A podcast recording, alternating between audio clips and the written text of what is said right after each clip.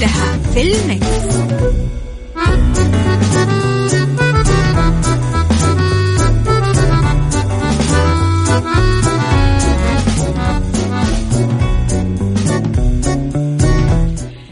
يسعد لي صباحكم يا أهلا وسهلا فيكم على إذاعة Mix FM في برنامج عيشها صح من الأحد للخميس من عشرة الصباح لوحدة الظهر كل يوم ولمدة ثلاث ساعات على التوالي أكيد دائما أكون فيها معاكم من وراء المايك والكنترول اميره العباس.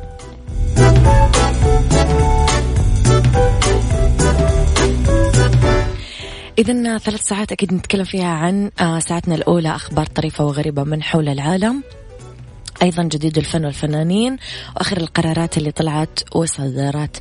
أيضا في ساعتنا الثانية نتكلم على آه طبعا آه، قضية رأي عام وضيوف آه مختصين في مجالاتهم. نتكلم فيها أكيد عن مواضيع. وأيضا ساعتنا الثالثة راح نتكلم فيها على صحة وجمال وديكور ومطبخ. على تردد 105.5 جدة و98 الرياض والمنطقة الشرقية. أيضا على at Mix FM Radio تويتر سناب شات إنستغرام وفيسبوك وعلى صفر خمسة أربعة ثمانية, ثمانية واحد, واحد سبعة صفر صفر. أكيد Mix FM دايما معك وتسمعك. تقدرون كمان تسمعونا على رابط البث المباشر وعلى تطبيق Mix FM سواء Android أو iOS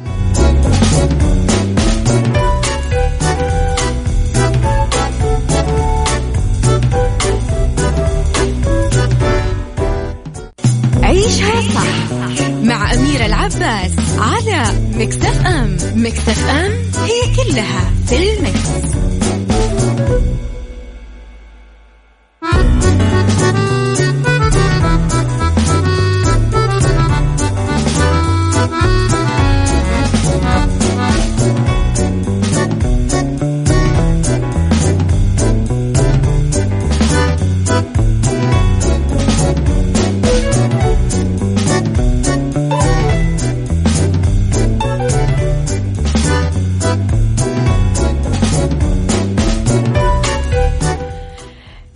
وزير الصحة الحج للأشخاص دون 65 سنة. وزير الحج لا حجاج من الخارج.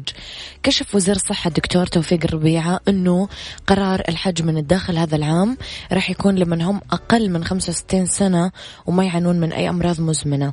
أعلن الربيعة بمؤتمر صحفي مشترك يوم الثلاثاء مع وزير الحج الدكتور محمد صالح بنتن.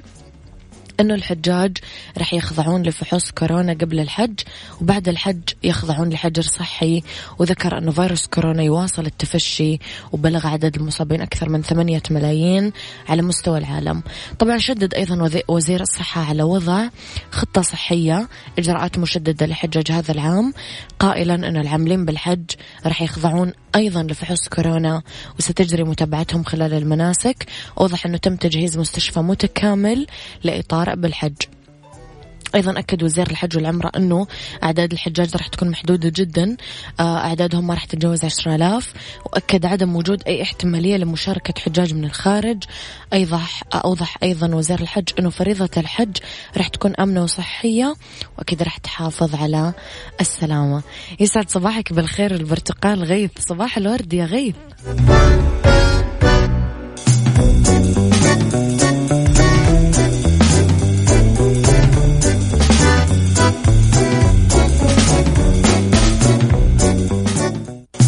عيشها صح مع أميرة العباس على مكتف أم مكتف أم هي كلها في المكس.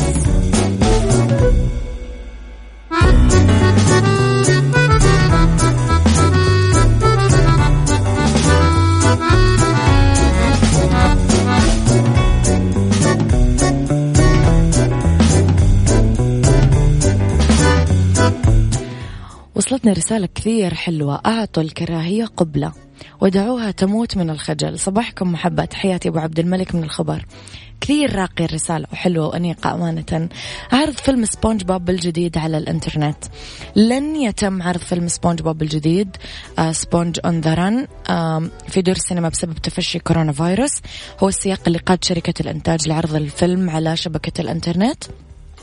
طبعا كان من المقرر إطلاق الفيلم ب 22 May الماضي ولكن تم تأجيله حتى 7 August قبل أن يتم إلغاء الفكرة واتخاذ القرار بعرضه رقميا عن طريق الشراء المباشر أولا. وبعام 2021 من خلال أكيد إحدى المنصات. مو هذا الفيلم الوحيد المخصص للأطفال بالمقام الأول اللي ما راح يتم عرضه في دور السينما. ويعرض على الإنترنت بسبب الوباء. فيلم Trolls وورلد تور كمان حقق من أكثر من 100 مليون دولار في أبريل الماضي. أه، حبيتم يا جماعة الفكرة ولا لا؟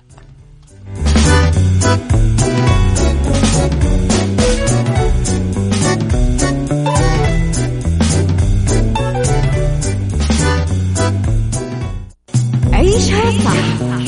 مع أميرة العباس على مكتف أم مكتف أم هي كلها في المكس.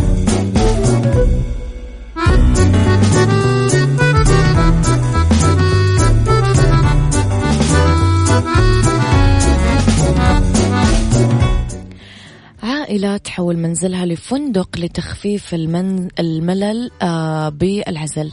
لم يمنع الإغلاق المفروض لمنع انتشار كورونا فيروس عائلة بريطانية من نقل تجربة السفر والترفيه لمنزلها وراحوا حولوا غرفة النوم لغرفة فندقية فاخرة وتخلصوا من الشعور بالملل خلال العزل المنزلي. قررت العائلة أنها تنقل تجربة الإقامة بفندق إلى البيت عن طريق إنشاء فندق خاص فيهم. ولأنه العائلة ما تقدر تعيش تجربة الإقامة بالأوتيل في الواقع فقرروا أنه يعملون ذكرياتهم خلال عطلة نهاية الأسبوع. فندق افتراضي داخل البيت. أمضت الأسرة أسبوع وهي تكتب قائمة بالأشياء اللي يحتاجون لها عشان ينقلون تجربة الإقامة بواحد من الفنادق الشهيرة لبيتهم. بدءا من البطاقات علامات الأبواب قوائم داخل الغرفة والإضاءة وغيرها. كان الجزء الأخير من استنساخ تجربة الإقامة بأوتيل هي أنهم حضروا بيتزا وجبات ثانية تعودوا أنهم يأكلونها بالأوتيلات. قالت الأم آه إحنا نتأمل أنه تلهم فكرتنا العائلات الثانية أن هم يعملون ذكريات ممتعة ونتمنى أنه ما يمر وقت طويل قبل ما نكون قادرين نقيم بفندق آه من فنادقنا المفضلة مرة أخرى. صباح الفل يا عدوية صباح الجمال للبقية.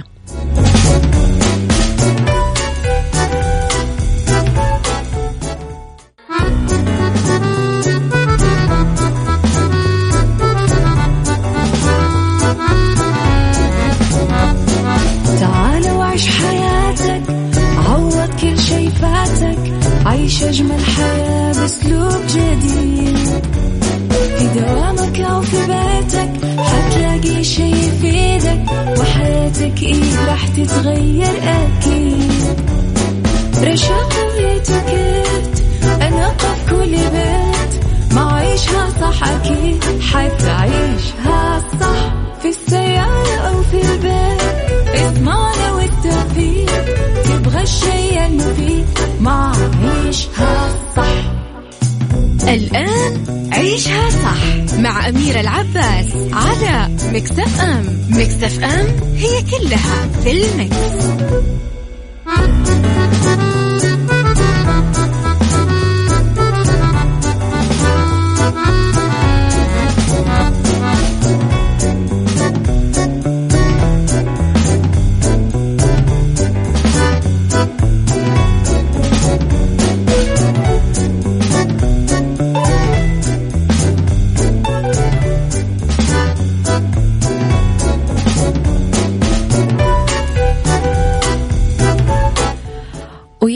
لي صباحكم ويا هلا وسهلا فيكم في ساعتنا الثانية على التوالي. أنا وياكم طبعا مستمرين إلين الساعة واحدة الظهر بهالساعة. اختلاف الرأي لا يفسد للود. قضية لولا اختلاف الأذواق أكيد. لبارة السلع توضع يوميا مواضيعنا على الطاولة. بعيوبها ومزاياها بسلبياتها وإيجابياتها بسيئاتها وحسناتها. تكونون أنتم الحكم الأول والأخير بالموضوع. بنهاية الحلقة نحاول أننا نصل لحل العقدة وأكيد لمربط رباط طبعا حلقتنا اليوم تتكلم عن الجمال واللي عنده أي سؤال مرتبط بالجمال يكتب لنا إياه على آه صفر خمسة أربعة ثمانية, ثمانية واحد, واحد سبعة صفر صفر. اسمحوا لي أستقبل هاتفيا آه ضيفي اليوم دكتور محمد أزمرلي طبيب الجلدية آه الحائز على البورد والزمالة الألمانية والأمريكية في الجلدية والإجراءات التجميلية. يسعد صباحك يا دكتور.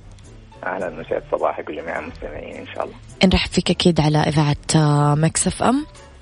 دكتور خلينا نبتدي ب آه، الأكثر آه، أو الأكثر آه، الأسئلة الأكثر طرحا. يمكن من الناس مؤخرا نتكلم شوية على الصدفية المرض الجلدي الشائع اللي قاعد يؤثر على فئة كبيرة.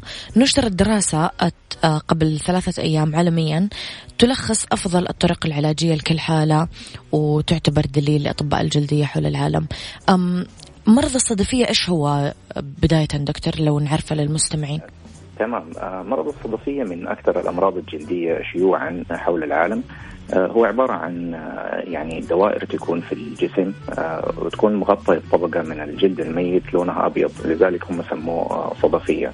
مشكلة المرض أنه هو يأثر على أعضاء الداخلية كمان وممكن يسوي أمراض روماتيزمية ويأثر على المفاصل حقت الجسم.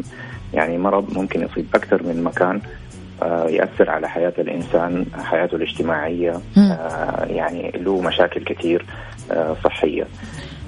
في السابق كنا يعني معتمدين على أدوية الكورتيزون أو الكريمات والأدوية العلاج الضوئي في علاج المرض. لكن في الخمس سنين اللي فاتت كان في عندنا زي ثورة جديدة في أدوية سموها الأدوية البيولوجية أو عائلة الأدوية البيولوجية. آه، كانت عبارة عن دواء واحد أو دواءين متوفرة في السوق. حاليا تقريبا 13 أو 14 دواء آه، موجود لعلاج هذه المشكلة. آه، ف... نعم. طيب دكتور هل نقدر نعتبر أن الصدفية مثلا مرض وراثي يجي من العيلة ولا مرض مثلا ينتقل لنا عن طريق العدوى ولا كيف طريقة الإصابة فيه دكتور؟ أيوه طبعا هذه نقطة مهمة لأنه آه، مرض الصدفية ابدا ما هو معدي يعني ممكن نجلس مع واحد عنده صدفية نسلم عليه ما حيكون في أي عدوى. حتى قبل كذا كان في دراسة خاصة إنه أخذوا مسحات من كل مرضى الصدفية عشان يشوفوا هل في بكتيريا أو فطريات أو فيروسات موجودة في الجلد. لقوا إنه خالي تماما على عكس كثير من الأمراض الجلدية الثانية مرض الصدفية بيكون خالي من البكتيريا. هو يعني أكثر الظن أو أكثر الدراسات تقول إنه هو مشكلة وراثية. نعم. آه نعم طيب دكتور بالنسبة للدراسة اللي نشرت آه، قبل ثلاث أيام عن إيش تكلمت؟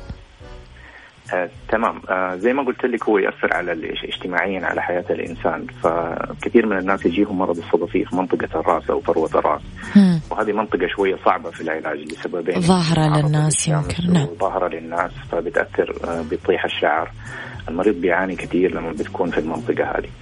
الأدوية البيولوجية آه كثيرة زي ما قلت لك ونشرت فيها دراسات كثيرة. فكان ما فيش دليل إرشادي نستخدم إيش وإيش أفضل وإيش أسوأ. آه الحمد لله نشرنا دراسة أنا وثلاثة من زملائي اثنين من ألمانيا وواحد من لبنان وواحد من السعودية. آه الدراسة هذه كانت آه شملت تقييم 81 ألف دراسة سابقة نشرت. عن مرض الصدفية وحللنا بياناتها بالكامل.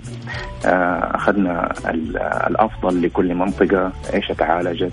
آه، يعني أخذت مننا مجهود تقريبا سنة أو سنة ونص عشان نحلل البيانات هذه. وبعدين خرجنا بالتوصيات آه، لملخص العلاج البيولوجي لمرض الصدفية في منطقة الرأس. إيش الأفضل؟ إيش اللي حيعطي نتيجه أحسن متى نستخدم العلاج الفلاني أو العلاج الفلاني؟ آه هذا الشيء ما كان موجود والحمد لله قدرنا إنه ننشره آه في مجلة عالمية قبل ثلاث أيام آه طلعت وإن شاء الله حيكون دليل للأطباء حول العالم آه لعلاج مرض الصدفية في منطقة الرأس. طيب دكتور بالنسبة للأمراض مثلا الجلدية خلينا نقول في كثير أسماء. يعني مثلا لو شوي نتكلم على الثعلبة ولا الذئبة الحمراء ولا مثلا الأكزيما ولا كثير حاجات ثانية. يصير خلط بين الصدفية والأمراض الثانية. كيف أعرف أني أنا مثلا أصبت بالصدفية وأني على وشك؟ وهل يمكن أدارك الموضوع من بدري ولا ما أقدر أعمل كذا؟ اي تمام هي أكثر حاجة يخلط ما بين الصدفية اللي هو مرض الإكزيما لأنه بيجي في نفس المناطق تقريبا. اللهم إنه الإكزيما بتكون القشور حقتها لونها على في اصفرار شوية وبتكون فيها جروح وفي وفي حكة أكثر من مرض الصدفية. كمان لو أخذنا مسحه زي ما ذكرت لك قبل شوية من مرض الإكزيما نلاقي دائما إنه في بكتيريا نشيطة في المكان مم. عكس مرض الصدفية ما بيكون في هذا الشيء. آه كمان الصدفية سميت صدفية زي ما قلت لك لأن هي محددة في مكان واحد يعني نقدر نعرف بداية المشكلة الجدية ونهايتها فين. الإكزيما تكون منتشرة في في الجسم بالكامل. آه الأمراض الثانية آه شوية أصعب اللي ذكرتيها الثعلبة والذئبه الحمراء. هذه لها شوية وضع ثاني لأنها بتاثر في جهاز المناعة أو تكون تكون مشكلة مناعية في جهاز المناعة. وبتظهر إما بصورة تساقط في الشعر أو اختلاف في لون الجسم بعد التعرض لأشعة الشمس. آه فيعني كل كل مرض له آه زي ما تقولي إيش آه، دليل إرشادي خاص به. طيب دكتور بالنسبة للطرق العلاجية اللي طلعت في الفترة الأخيرة هل أنا آه، يعني تأخيري في اللجوء لطبيب مثلا إذا عندي صدفية راح يأزم المشكلة ويضعفها أكثر ولا ما راح تفرق هي في جميع الأحوال راح تتعالج وتنحل؟ أيوه هو طبعا مرض مزمن بمعنى إنه ما فيش دواء ناخذه وخلاص ينتهي المشكلة تماما. آه لكن زي ما قلت لك أول زمان كنا نستخدم أدوية الكورتيزون. طبعا الكورتيزون على المدى الطويل يسبب ترقق في الجلد يسبب آه مشاكل ثانية إنه الواحد ممكن يتعود على استخدامه. آه تصير في يعني ممكن الجلد يتجرح بسرعة أو يضعف الجلد على المدى الطويل. العلاج الضوئي آه، ما نقدر نكرره كثير خصوصا إحنا بلد فيها الشمس قوية. ممكن يسبب سرطانات للجلد أو أشياء زي كذا فهو الآن أحدث حاجة إحنا بنسويها اللي هي العلاجات البيولوجية، العلاجات البيولوجية عبارة عن ابر تتاخذ بعضها مرة كل أسبوعين أو مرة كل شهر، حتى في الآن ابر تتاخذ مرة كل ثلاثة شهور تحت الجلد زي ابر السكر كذا. وفي خلال الثلاثة شهور هذه يصير المريض خالي تماما من أي مرض جلدي، لكن طبعا تحتاج متابعة مع طبيب جلدية، تحتاج تحاليل دورية لازم نسويها. آه لسه الأدوية هذه آه ما هي رخيصة يعني سعرها شوية غالي في السوق آه لكن آه فعالة جدا. طب دكتور هل لها مثلا مضاعفات مثل الكورتيزون مثلا آه، الكثير يشتكي إنه هو يزيد وزنه أو يغير شكله شوي؟ هل هذه الأدوية اللي حضرتك تتكلم عنها أيضا لها مضاعفات ولا لا؟ آه، هي أخف كثير عن الكورتيزون من ناحية المضاعفات. آه، لكن أكيد لكل دواء فيه مضاعفات. لكن الكورتيزون كان يسبب يعني مشاكل في الاعضاء الداخلية زي ما قلت لك. يسبب ترقق في في العظام ترقق في الجلد. ما نقدر نستخدمه فترات طويلة لأنه يوقف إنتاج الكورتيزون الطبيعي اللي جسمنا ينتجه. على عكس الأدوية البيولوجية هي تسيطر على جزء معين هي زي لعبة الليجو يعني تقفل بعض المستقبلات في الخلايا حقت الجسم تمنع إنه المرض الصدفي ده يطلع أو الأمراض أمراض ثانية الآن برضه بتتعالج بالأدوية البيولوجية. يمكن جزء منها ما هو جلدي. لكن يعني هو مجال واعد وأتوقع إنه حيكون مستقبله كبير آه، كعلاج جديد. إن شاء الله.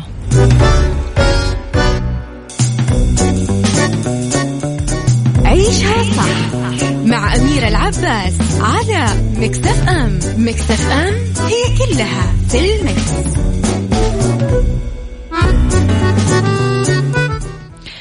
إذا نعود لنكمل حديثنا مرة أخرى. أرحب فيك أكيد دكتور مرة جديدة على الهواء. دكتور مؤخرا فيما يتعلق ب filler الشفايف سمعنا كثير عن تقنيات جديدة تستخدم ويمكن آخر شيء كان في الترند تحديدا في الشفايف. نتكلم شوية على الشفايف الروسية.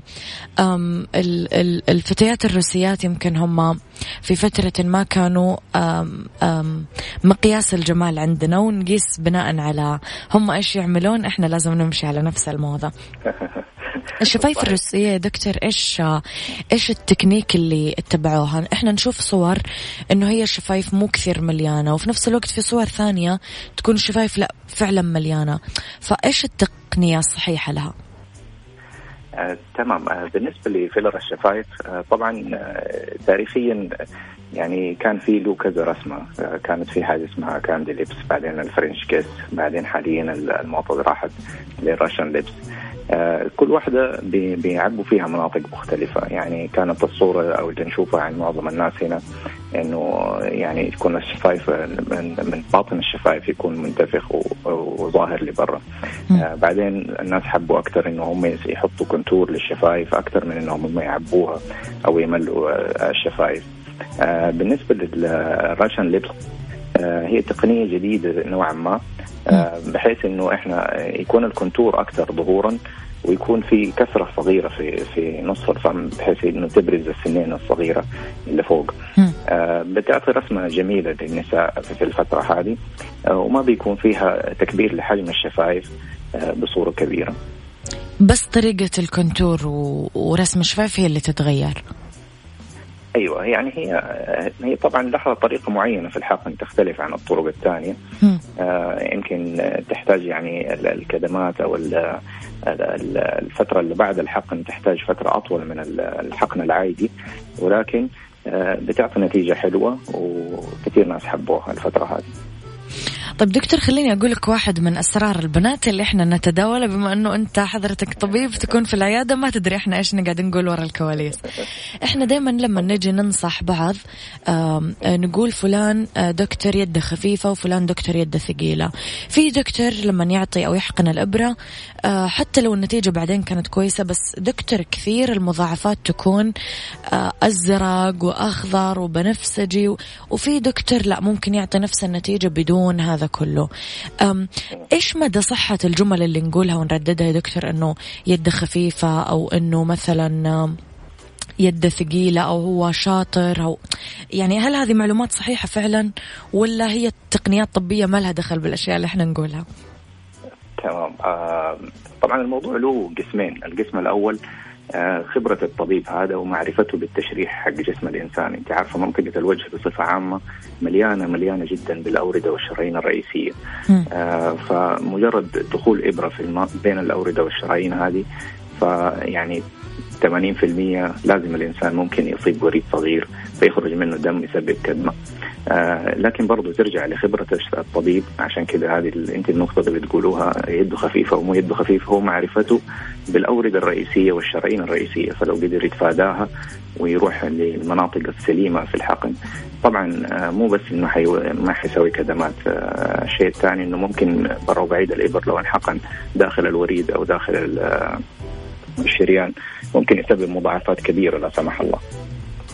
طيب لماذا يا دكتور في العمليات الجراحية أو حتى في البوتوكس والفيلر يقولون أنه لما تدخلين عند الطبيب لا تحطين آه، احتمال أنه أنت مية بالمية رح توصلين دايما للنتيجة اللي تبغينها؟ ليش يقولون حطي خمسين بالمية؟ يعني إيش ردك على هذا الموضوع؟ هو صح ولا غلط؟ أنا أنا أحاول يعني أشرح لمرضاي حاجة ثانية. يعني أحاول أقول لهم دائما إنه أول أسبوع من أي إجراء تجميلي. آه، حيكون أسبوع صعب شوية لأنه حيكون في زي كدمات في انتفاخات. يعني ابره وبتدخل وبنحط مادة جديدة في الجسم، الجسم ما حيتعود عليها في أول يوم أو ثاني يوم. نحتاج أسبوع على الأقل عشان الجسم يبدأ يعني الخلايا حقت الجسم تبدأ تتفاعل مع المادة اللي إحنا حقناها تبدأ تاخذ شكلها النهائي.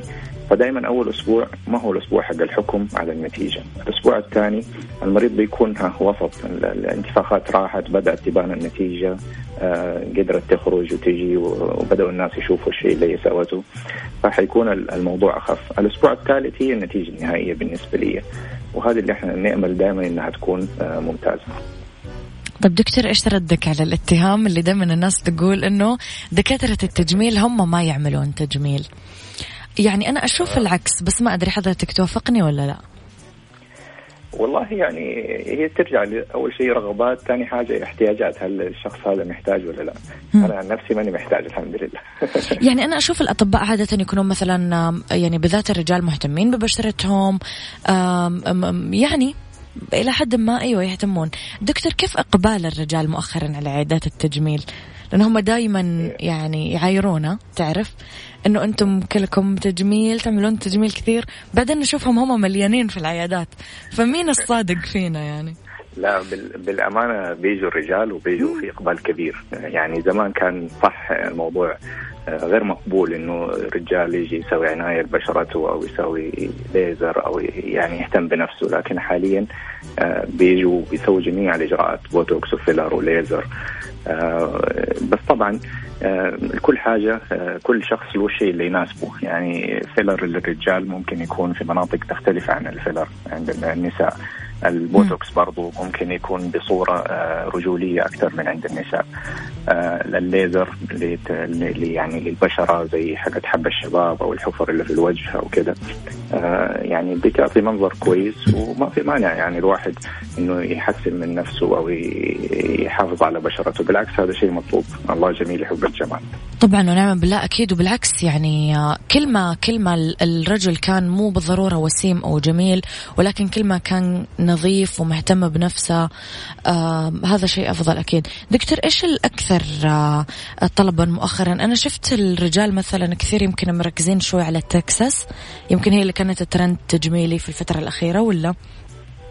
أيوه تعريض الفك آه، من الأشياء كثير مطلوبة. آه، البوتوكس في المنطقة حقت بين الحواجب اللي هي منطقة أنا أسميها الشخص الزعلان في ناس ال 11 إنه هو زعلان أيوه, أيوه. متضايق جدا بس هو في الحقيقة مو زعلان ولا حاجة بس عنده العضلة شوية آه، كبيرة في المكان هذا. فإحنا لما نريح له هي بالبوتوكس فتعطي له راحة لوشه وهو ماشي يعني الناس تحس إنه هو مرتاح مبسوط.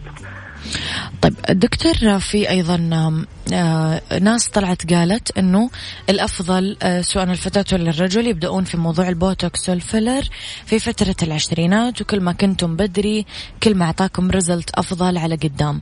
في ناس آه، دكاترة نفوا هذا الكلام وقالوا العكس. قالوا لازم تبدأون في مرحلة متأخرة لأنه هذا كله بعدين يذوب ويبدأ الجلد يترهل أي كلام فيهم اللي صح دكتور؟ هل صح إنه إحنا فعلا نبدأ بدري ولا غلط؟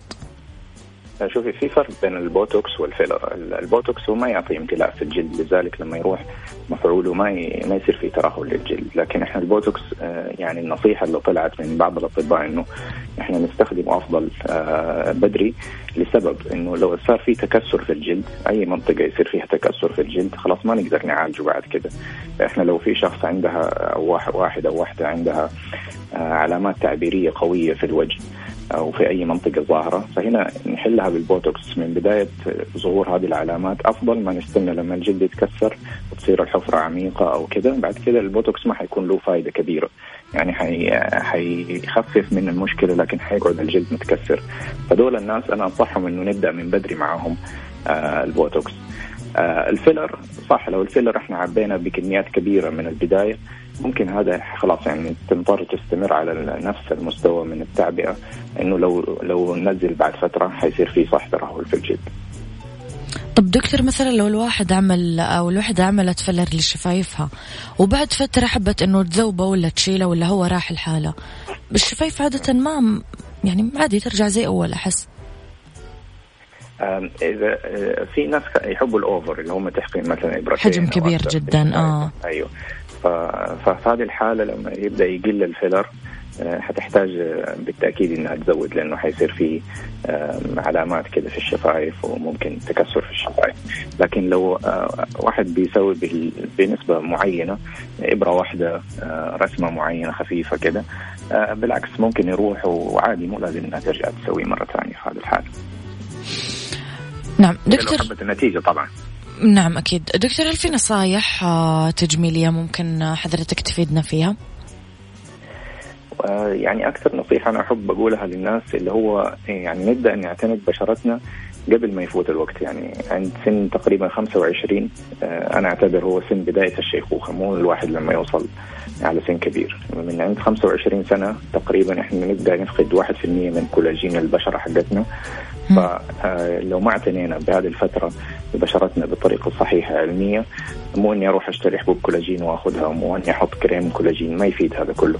لازم لها طريقة معينة بروتوكول معين نمشي عليه عشان نحافظ على الفيتامينات والكولاجين الموجود في بشرتنا أكثر وقت ممكن.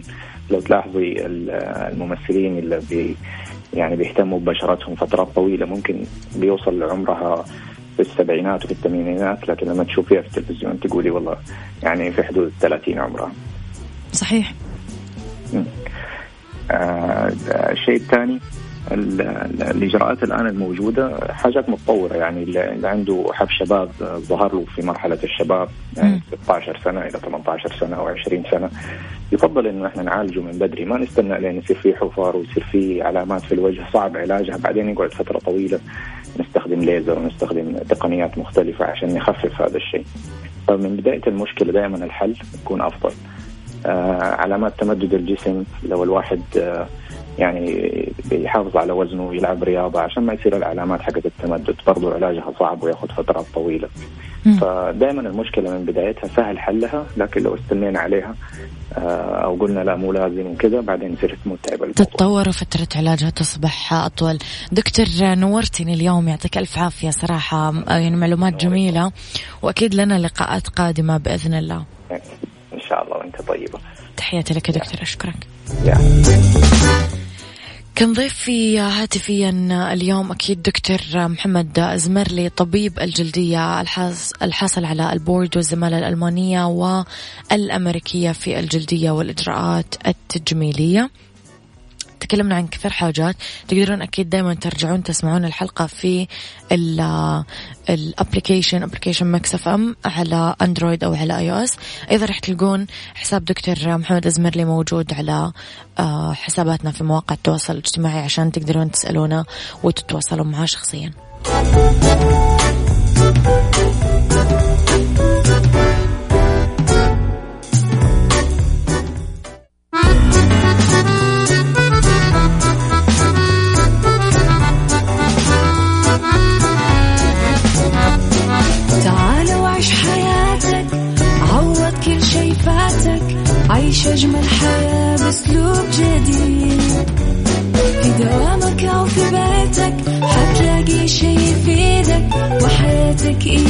إيه راح تتغير أكيد.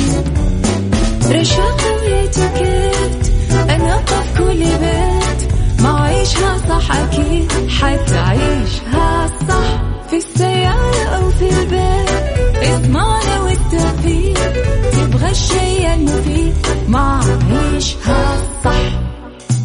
الآن عيشها صح مع أميرة العباس على مكتف أم مكتف أم هي كلها في المكس.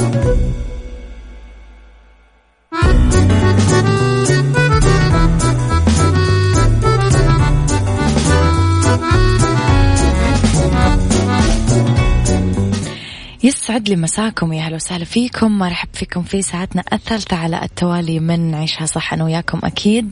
مستمرين لسه مع بعض وأولى ساعات المساء هي آخر ساعات برنامج عيشها صح.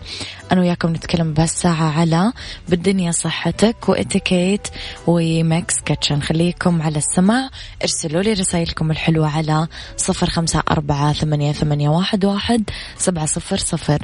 على at Mix FM Radio تويتر سناب شات إنستغرام. وفيسبوك تقدرون تتواصلون معنا دايما أول بأول. وعلى طبعا رابط البث المباشر أو على تطبيق Mix FM Android و iOS تقدرون تسمعونا دايما. خليني أقول لكم آه، إذا كنتم من عشاق المعجنات والفطاير فصار عندكم تطبيق فرن الضيعة. حملوا ال application واطلبوا كل اللي نفسكم فيه. بيتزا فطاير مناقيش آه غير السندوتشات والفخاريات. رح تطلبوا كأنك بالمطعم بالضبط. فوق هذا كله رح يجيك خصم 15% على طلبك لما تستخدم كود الخصم الضيعة. رح تكتب الكود بالعربي ولا تنسى. فرن الضيعة طعمها بعجينتها.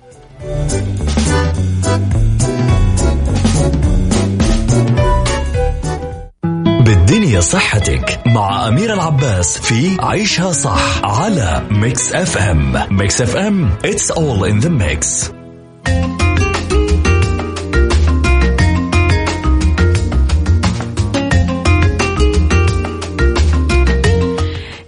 لأنه بالدنيا صحتك في حلول لنجاح الرجيم والسيطرة على الجوع.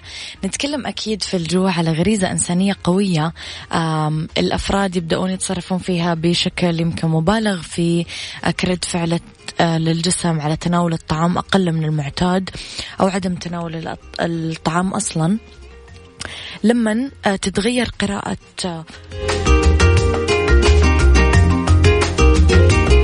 اعتذر لما تتغير قراءة الدماغ لمستويات الهرمونات والمغذيات بالدم هالشيء يخلينا أكيد نتجه للإفراط بأكل الطعام وأكل أكل غير مفيد. في أسباب أكيد للجوع المستمر. لما نجوع آه لازم نشرب كوب موية ننتظر بعدها عشرين دقيقة ونكتشف هل اختفى هذا الشعور ولا لا.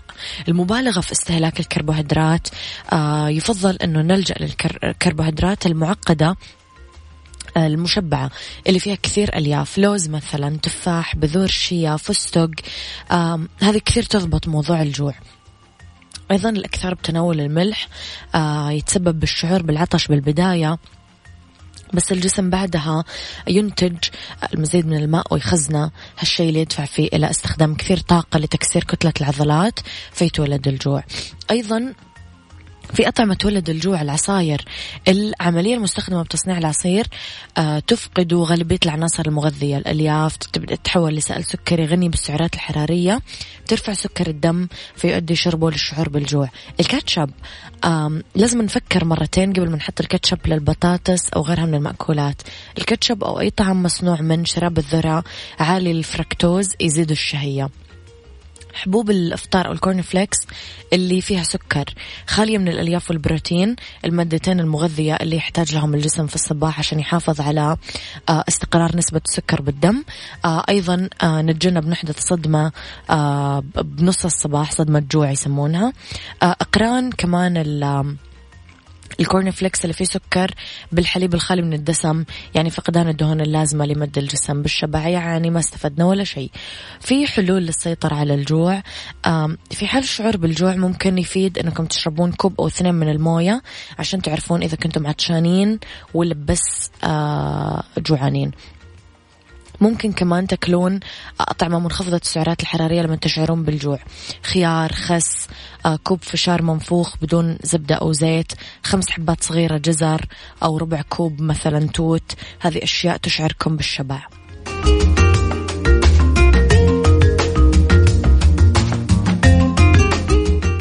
عيشها صح مع أميرة العباس على Mix FM. Mix FM. it's all in the mix.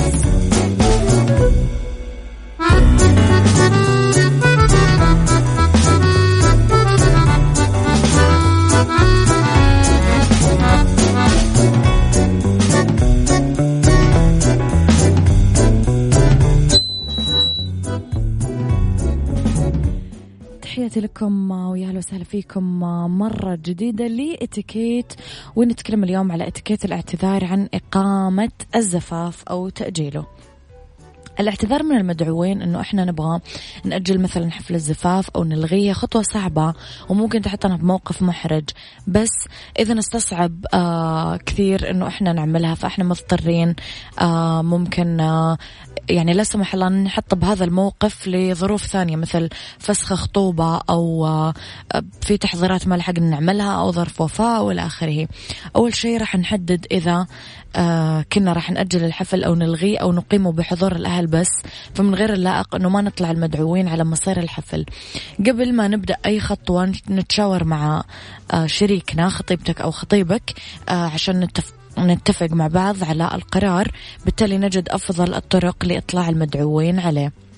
نكون إيجابيين لما نبلغ الآخرين بالقرار يعني نحافظ على لياقة ألفاظنا والطريقة اللي راح آه ننقل فيها الخبر.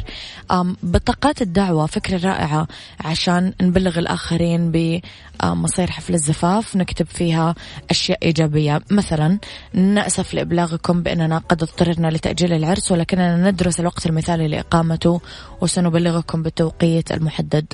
يعني على سبيل المثال ممكن كمان نتصل بالمدعوين ونقول لهم الخبر آخر شيء لا تتأخرون بالإعلان عن الخبر مهم أنه المدعوين يكونون عارفين آه لأنه كثير مثلا منهم ينزلون يشترون ملابس أو إلى آخره وتحضيرات في ناس تجي من مدن ثانية وغيرها.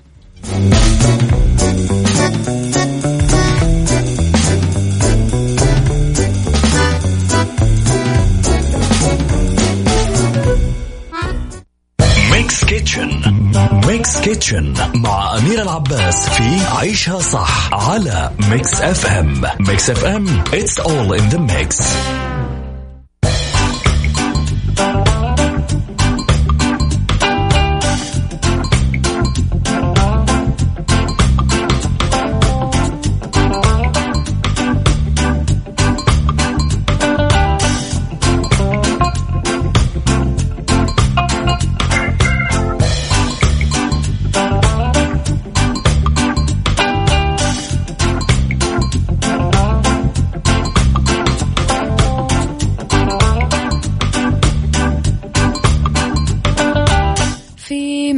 Kitchen نتكلم على صلصة البيستو الإيطالية. آه، نتكلم على مدة طهي 15 دقيقة ويكفي لأربع أشخاص. راح نجيب أوراق ريحان ثلاث أكواب حبق طازج آه، ثوم أربع فصوص جبنة بارميزان ثلاث أرباع الكوب مبشورة طبعا زيت زيتون نص كوب صنوبر ربع كوب وبقدونس نص كوب طازج أو مفروم باختياركم. بالنسبة للطريقة راح تضاف المكونات ما عدا البقدونس المفروم آه لو- لوعاء الخلاط الكهربائي.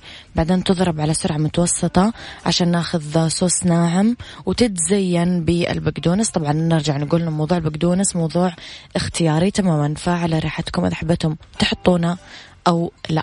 خليني أقول لكم إذا أنتم لسه قاعدين تسألون إيش أفضل كمامة والمواصفات الطبية اللازمة طبعا قبل ما نشتري كمامة طبية. أحب أقول لكم أنه متوفر الآن كمامات طبية من شركة ساجد الطبية. تحمي بنسبة 99% من مختلف أنواع الفيروسات وتحتوي على مادة مضادة ل الميكروبات والفيروسات. تقدرون تطلبونها على صفر خمسة تسعة ثلاثة ستة ثمانية سبعة اثنين ثلاثة واحد. هذا كان وقتي معاكم. كونوا بخير واسمعوا عشاء صح من الأحد للخميس من عشرة الصباح إلى واحدة الظهر. كنت معاكم من وراء المايك والكنترول أمير العباس.